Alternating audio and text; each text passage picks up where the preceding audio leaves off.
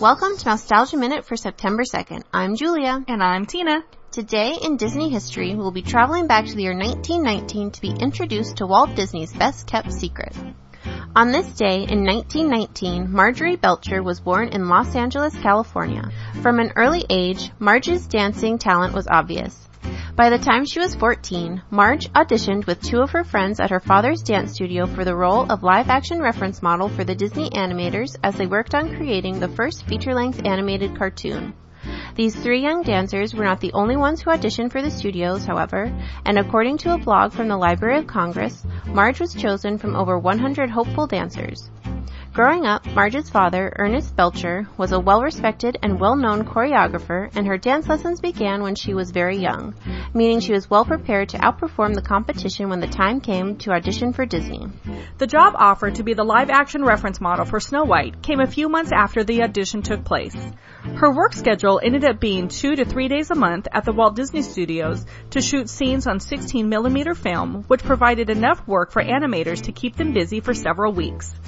The work Marge was completing was meant to be kept quiet because Walt Disney was worried about giving off the impression that the animators were cutting corners by tracing each individual frame of the live action reference models instead of completely creating each character by hand. The film strips of Marge modeling Snow White can be inspected and faint pencil marks can be seen. This technique for animating is called rotoscoping.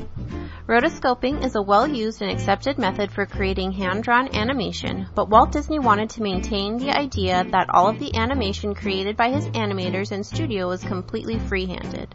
At the time of the 50th anniversary of Snow White, reporter Dale Stevens explained that the film required three years, 1934 to 1937, and the skill of 750 artists creating more than a million drawings. Live models, including Marjorie Belcher, who was to become the famous dancer Marge Champion, demonstrated various movements so Disney's artists could accurately depict human motions. Marge's career with Disney went on to include being the live action reference model for the Blue Fairy in Pinocchio, as well as the hippopotamus ballerina in Fantasia, a segment she also choreographed. Later in her career, Marge married Gower Champion and became half of the popular dance team of the 40s and 50s. The duo appeared in many memorable films and television shows, including Showboat and The Red Skelton Hour.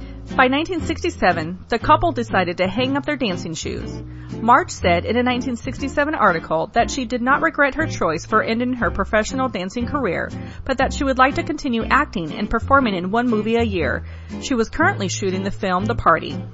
Marge went on to say, We had the best of all possible worlds while it lasted and we were lucky. Now they don't make the same kind of musicals that once were all the rage. There isn't any place on television or in movies for a dance team. For her contributions to the early animated films of the Disney Studios, Marge was named a Disney Legend in 2007.